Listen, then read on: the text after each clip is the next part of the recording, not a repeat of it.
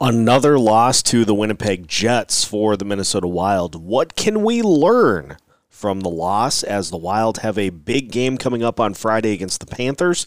We discuss today on Locked on Wild.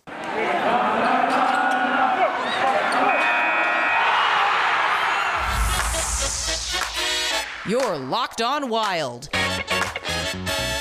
Your daily podcast on the Minnesota Wild.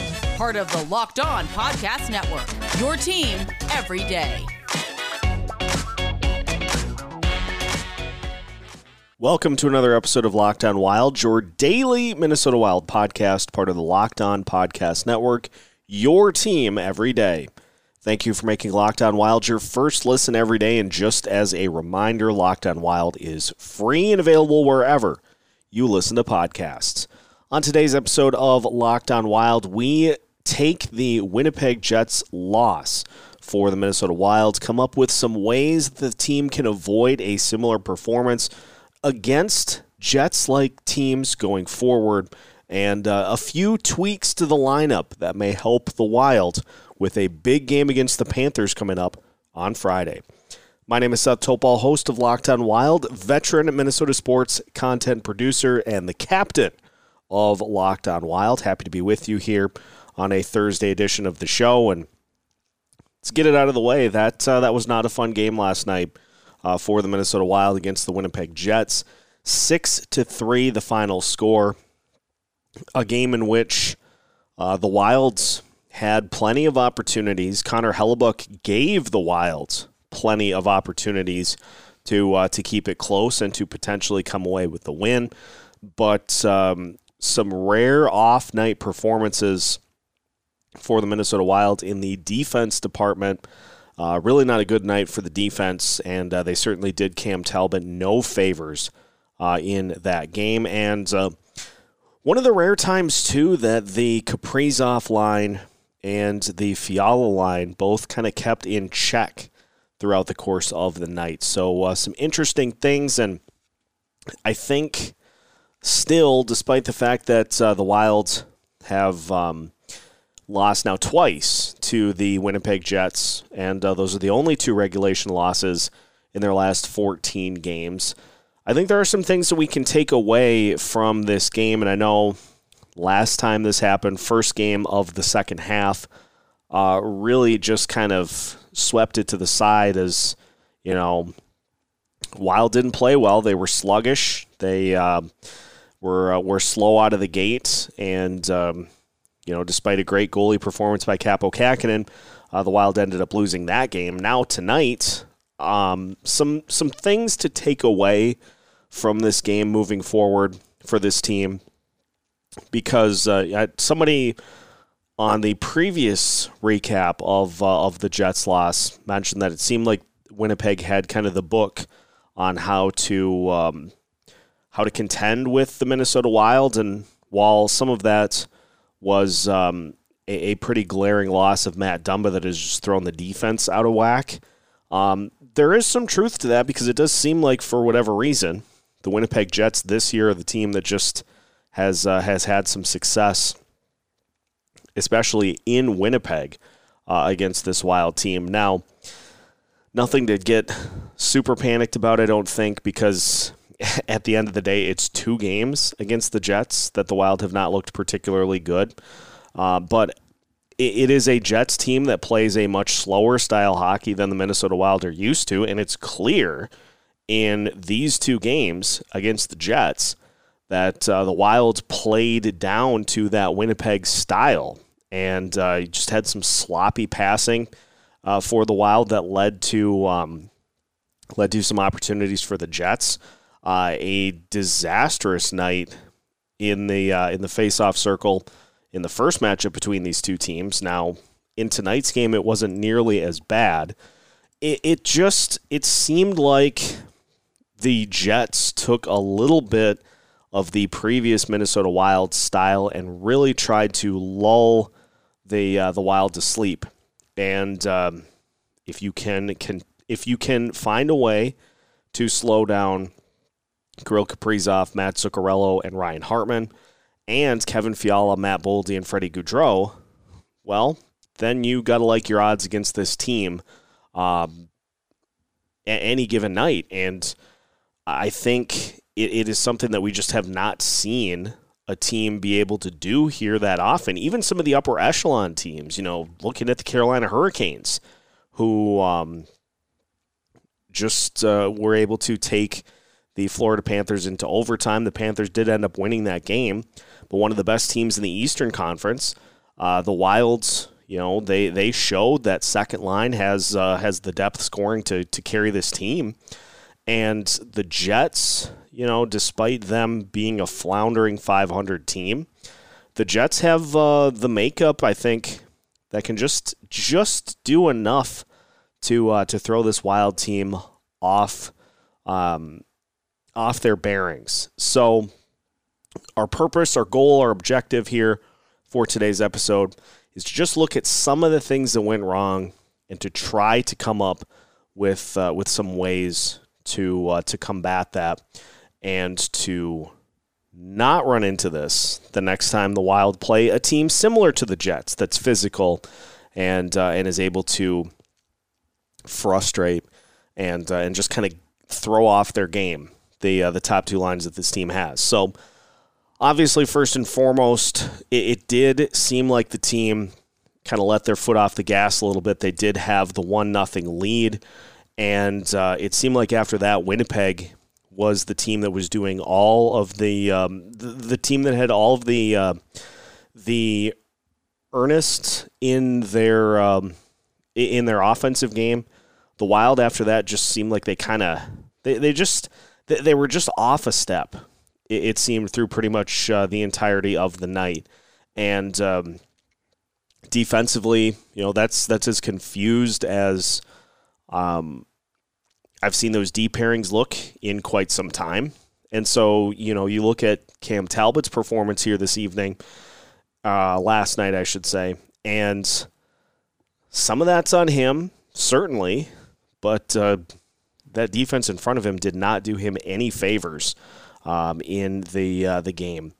And you know a lot of rebound attempts right out in front of the net, a couple of tapping goals for uh, for Mark Scheifele, and it just seems like the Wilds kind of got stuck in neutral, and the Jets were able to capitalize off of that. And by the time the Wild were able to get back into first gear, it was just too late. You're down four to one uh, to start the third period.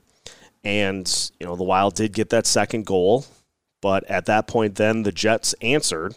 The Wilds got an empty net goal, but then the Jets got an empty netter of their own. So it just it seemed like by the time the Wild went back into attack mode, there just there was not enough time for them to make the comeback, and the Jets at that point were basically playing with house money. So anytime the Wild made a, a counterpunch the Jets were able to just immediately answer it. And so, you know, it's it's not the end of the world. It is a disappointing performance because it felt like a game right in the get-go despite the Wild not playing their best. That was definitely winnable because again, Connor Hellebuyck single-handedly tried to give the game away on four different instances. Uh, one, the Jordan Greenway shot that uh, that was deflected and uh, and ended up missing the net. I understand what Jordan Greenway was uh, was trying to do there, but if Greenway just simply adjusts even a little bit and goes top shelf, he's got a goal because Hellebuyck just could not help himself coming out of the net to uh, to try to play the puck, and so that instance, uh, the the Jets got lucky that the Wilds didn't get one in. Kaprizov nearly had one of those as well um, early on in the game. Hellebuyck again coming out of the net to uh, to play the puck and just does not get back between the pipes um, with enough um, I- intensity to to get back before Kaprizov fires off a shot that just misses. He was a little too um, he was a little too deep towards the boards on that shot to do anything with it, and so you know, you you look at this game and you look at both of these Winnipeg Jets games, and despite the Wild not playing particularly well, a good portion of which was due to what the Jets were doing against them, which was just being, you know, being physical and being a pain and playing a style of uh, of hockey very reminiscent of what the Minnesota Wild played before they kind of started this tonal shift towards uh, towards more of an offense uh, orientation. A lot of what the Jets have done to the Wild over these two games, um, the Wild still had plenty of chances to uh, to be in both of these games, and so you know I think that's part of the frustrating thing too, is that you know these two losses could very easily have been wins depending on how things play out. And if the team can just kind of keep that intensity going as opposed to uh, just letting their foot off the gas. So, a disappointing loss, but I think a lot of what the uh, the Wild did is fixable. Uh, we're going to start by looking at uh, these D pairings for the Wild, which were just just not working um, against Winnipeg, and so we'll look at those and we'll try to figure out something that the Wild can do in the uh, in the interim uh, to try to get uh, a little more consistent performance defensively. More to recap the Wild's loss to the Winnipeg Jets coming up next here on Locked On Wild. Football might be over for the season, but basketball is in full steam for both pro and college hoops. From all the latest odds, totals, player performance props, to where the next fired coach is going to land, BetOnline.net is the number one spot for all of your sports betting needs. BetOnline remains the best spot for all of your sports scores, podcasts, and news this season. And it's not just basketball. BetOnline.net is your source for hockey, boxing, and UFC odds, right to the Olympic coverage and information. So head to their website today or use your mobile device to learn more about the trends and the action. You can find all of that at BetOnline, where the game starts. Continuing today's episode of Lockdown On Wild, and again, thank you for making Locked On Wild your first listen every day. Uh, the numbers continue to come in, and I want to give a shout out to the YouTube crowd as well. Um, don't get a chance necessarily to respond to all the comments, but uh, we're getting a nice, healthy little Lockdown On Wild community that is uh, is starting to take over the comment section. So love to see that, and love to see the back and forth uh, between listeners. We uh, we appreciate what each and every one of you bring to this uh, this group that listens to the show on a daily basis. So, in looking past the Winnipeg Jets game, which pun intended, because that seems kind of like what the Wild did. In looking forward is probably a better way to put it. From this game to the Florida Panthers game coming up on Friday, and we'll have uh, Armando Velez of uh, Locked On Florida Panthers on for a preview for Friday. We gotta do something about those D pairings because that was just I I know the numbers say that um, that the Jared Spurgeon Jonas Brodin pairing was good, um, but I I don't know if you can put those two together just for the sake of having that one dominant D pairing and uh, and just leave everything else um, just leave everything else kind of to chance. And uh, Brett Marshall, friend of the show, host of the Sound the Foghorn podcast, does uh, player performance cards on Twitter. And so I'm going to reference what he put together uh, to just kind of take a look at what some of these pairings have done over the uh, the last couple of games. And this all stems back to Matt Dumba in the uh, the game against the Carolina Hurricanes. Um, not playing since then, and actually his injury happened in practice. So that was the last game that we had the normal pairings uh, on defense, and uh, that coincidentally was a game in which Jordie Benn did not play. And so I'm just going to take you on a journey here through what has been a little bit of an adventure uh, for these wild D pairings over the last couple of games. So we go back to uh, the Hurricanes game and um, looking at what Brett put together um, in in these cards. We start with the top line D pairing for the uh, the Minnesota Wilds. And that was that night against the Hurricanes. It was Alex Goligoski and Jared Spurgeon. Now, Goligoski was a negative 0.03 in the player performance cards. The expected goals for percentage with him on the ice was 52.2%. And again, expected goals for percentage is not necessarily the best metric for defenders. It's basically just the percentage of time when a goal is scored that it's your team scoring the goal. So Alex Goligoski's PCS rating from Brett Marshall was a negative 0.03. So slightly below zero. And uh, his uh, his defense partner Jared Spurgeon was a 1.34. So Spurgeon was uh, the best defender of the night against the Hurricanes. Jonas Brodin and Matt Dumba both in positive territory. Brodin was a 0.87. Dumba was a 1.07. Then you look at Jon Merrill and Dmitry Kulikov. Merrill was a 1.11. Kulikov was a 0.45, but again, both in positive territory. Let's take a look at what has happened since.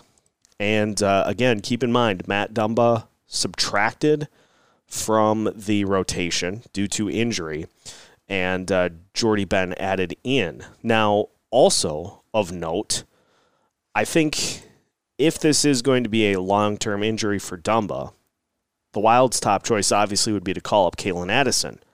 He is also injured at the moment. So the Wild's in a little bit of a bind, but I think as soon as one of them is ready to come back, that becomes a pretty easy choice. Uh, Brett's cards from the 7 to 4 win against Detroit. This is the first time that we saw the Brodin Spurgeon pairing. Brodin was a 1.23, second highest defenseman for the Wilds. Spurgeon was a 5.04, which is um, far and away the top performer on defense for the Wilds and uh, is just an unbelievably good game for a defenseman. We saw the Merrill Kulikov line as the second pairing, and Merrill was a 0.83, so he was in positive territory. Kulikov was a 0.67, so in positive territory, both of those guys comfortable out there on the ice as they have been all season. Alex Goligoski was a negative 2.02. Jordie Benn was a negative 1.24. So both of that uh, that pairing with Goligoski and Benn a problem. We move to the next shift that we saw in um, D pairings. Again, we see Brodin and Spurgeon on the top line. And uh, this was tonight's performance against the Jets. Brodin was a 4.19, Spurgeon a 4.43. Only two defenders in positive territory in Brett's rankings. Jon Merrill and Alex Goligoski was a minus 2.14, Goligoski a minus 2.62, Kulikov a minus 0.48, Jordie Benn a minus 1.52. Obviously, Spurgeon and Brodin are going to be good together because they're good when they're on the ice. Jordie Benn is not. And I know I'm going to give full credit here because Benn has had moments where he has been serviceable on the ice this year. But that has been as a bottom pairing guy or as a fill in whose minutes have been limited this season. The numbers speak for themselves. The performance on the ice speaks for itself. I understand trying to have a dominant top line D pairing that you can throw at opponents, but at what cost? You have to level out the D pairings for this wild team because putting Jordie Benn with Alex Goligoski or Dmitry Kulikov is not fair to them because it just there, there's just too much ice to cover. There's there's too much of a liability with uh, with Benn paired with those guys. So go back to what you had with Kulikov and Merrill because those guys have played together and have developed that continuity and that chemistry. Keep that as the third line pairing. Substitute out Brodin's partner. If you have to pay if you have to play Jordie Benn, play him with Brodin because at least he gets a little protection there. And you're not asking you're not asking Jon Merrill or Dmitry Kulikov to do the Jonas Brodin. Put Jordie Benn with Jonas Brodin. Put Alex Goligoski with Jared Spurgeon. I'm begging you, get back to the normal D pairings and just even out the talent on those D pairings so that we don't see a performance like we saw against the Jets because that was not good. And, you know, some of that falls on Talbot. Some of those goals are goals that you'd like to see your goalie not give up. But you got Jordie Benn camped out in front of the net on a couple of those instances, and he is not able to do anything to assist, to try to get the puck out from in front of the net, or to help try to prevent the puck from going into the net.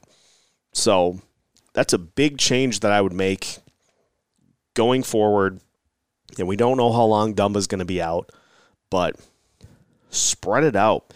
You don't put bread on one half of the toast. You don't put six tablespoons of butter on one piece of bread. Spread it out. Spread it out.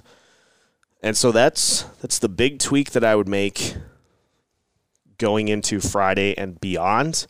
There are a couple of other tweaks that the Wilds can make just in mentality uh, going forward. And uh, we'll talk about those to finish up today's episode of Locked on Wild after this. Final segment of today's episode of Locked on Wild. And again, thank you for making Locked on Wild your first listen every day. Make sure to check out Olympic Hockey Daily, presented by Locked On NHL, a bonus podcast covering all the action in Beijing. You can find it on the Locked On NHL podcast feed. It is free and available wherever you listen to podcasts, just like Locked On Wild as well. So make sure to give us a follow and uh, follow us on social media as well to stay up to date on all things Minnesota Wild. So, an interesting point in the game against the Jets, because something we've seen all season long, is the Wilds get a response. You know, they're down two to one after a lackluster second period, and uh, you know you hear Nico Sturm give the interview during the intermission, and uh, when asked what the team needs to do to uh, to come back from another deficit, like he he hit it right on the head. Although the team didn't necessarily do it, he said, you know, we just we got to start playing better in these situations. We got a ton of games coming up and we got to get ourselves into a better situation so that we don't have to complete the comeback um, every every night. You know, it's nice to have the fun, exciting comebacks, the uh, the multiple goal deficits that are erased, uh, and and some of that, especially come playoff time, some of that is very helpful, so that you don't ever get to the situation where you feel like you're out of a game and you have to kind of flush it and uh, and try for the next one but something that you really can't make a habit is finding yourself down in the third period by multiple goals. You know, you go to Colorado, you go to Vegas, you go to Florida, you go to Tampa Bay, you go to Toronto, you name it. You go to any one of those places and you find yourself down by two goals in the third period, that's a tough hill to dig out of. And so that speaks to just trying to play better in the first and second period. And that's just kind of a mentality thing. And, you know, it was on display against the Jets, in which this team, like they, they got the one nothing lead, and it seemed like for whatever reason, they just kind of took the foot off and they allowed Winnipeg to dictate the way that the game was going to be played. It wasn't an overly physical game with Marcus Foligno back in, which I think was a surprise to a lot of people. Um, there was the hit on Matt Boldy that sent him face first into the boards that I think riled a lot of people up. But this wasn't an overly physical game. And so maybe part of it was that the Wild came in anticipating that it was going to just be this slugfest in that they were going to have to fight their way out of town uh, to come away with the win in this game. And when Winnipeg didn't do it, they didn't know how to adjust at that point. And you know, I'm I'm still learning about the game of hockey myself, so I I, I suppose that is a an explanation for what we saw, but at the end of the day, something that this team has done so well against a lot of opponents below them in the standings is taking one nothing, making it two, taking two nothing, making it three. Never kind of let never kind of easing up on your opponent. And this is a teachable moment. This is a teachable lesson for this team going forward. That this is a good example what happens when you have a game that's winnable and you don't finish. You don't do those things you need to do in order to take it from one nothing to two and two to three and so on and so on. So at the end of the day, it's not the end of the world. It is an instance where we can look at this game and we can say, here are some things we'd fix because that game on Friday is going to be a grind against the Florida Panthers, who just survived the Carolina Hurricanes and came back to win in overtime. And if the Wild play like they did against Winnipeg, it's going to be a problem. But another thing that this team has done really well is bounced back. And so, with the class of opponent coming to the Xcel Energy Center, with the fact that it, there are going to be a lot of people with eyes on uh, what's going on on Friday night at the X, I have full confidence that this team is going to bounce back and uh, look better than they did um, in the second and third periods, second and part of the third period, because there was the stretch in the third period where the Wild were just relentless. But again, going back to kind of the other point that we made, it just it came about too late. It came about too late because at the time that it happened, Winnipeg had the ability to just answer everything that the Wild did. So do some of that from the get go. Come out of the gate swinging. Come out of the gate with just a full head of steam, and uh, let's let's see some of those two goal deficits turn into two goal advantages heading into the third period um, as this season goes because there are going to be plenty of opportunities here down the stretch. There are a ton of games left, and so uh, this Wild team still has plenty of room to continue to perform well and to uh, continue to grow also. And so let's use this as a teachable moment and a, an opportunity to learn from this mistake and uh, move on through the rest of the season. And that is going to wrap it up for today's episode of Locked on Wild. So now that your first listen of the day is done, make sure to head over to the Locked on NHL podcast to get up to date on all things NHL from your favorite Locked on NHL hosts. Locked on NHL is free and available wherever you listen to podcasts. Just like Locked on Wild, you can find us wherever you listen, anytime you want to listen. All you have to do is search Locked on Wild to find us on various podcast platforms and on social media as well. We are keeping you as up to date as possible on all things Minnesota Wild so that if big news or a puck drop anywhere here in the state of hockey, Locked On Wild has you covered with new episodes every Monday through Friday as part of the Locked On Podcast Network.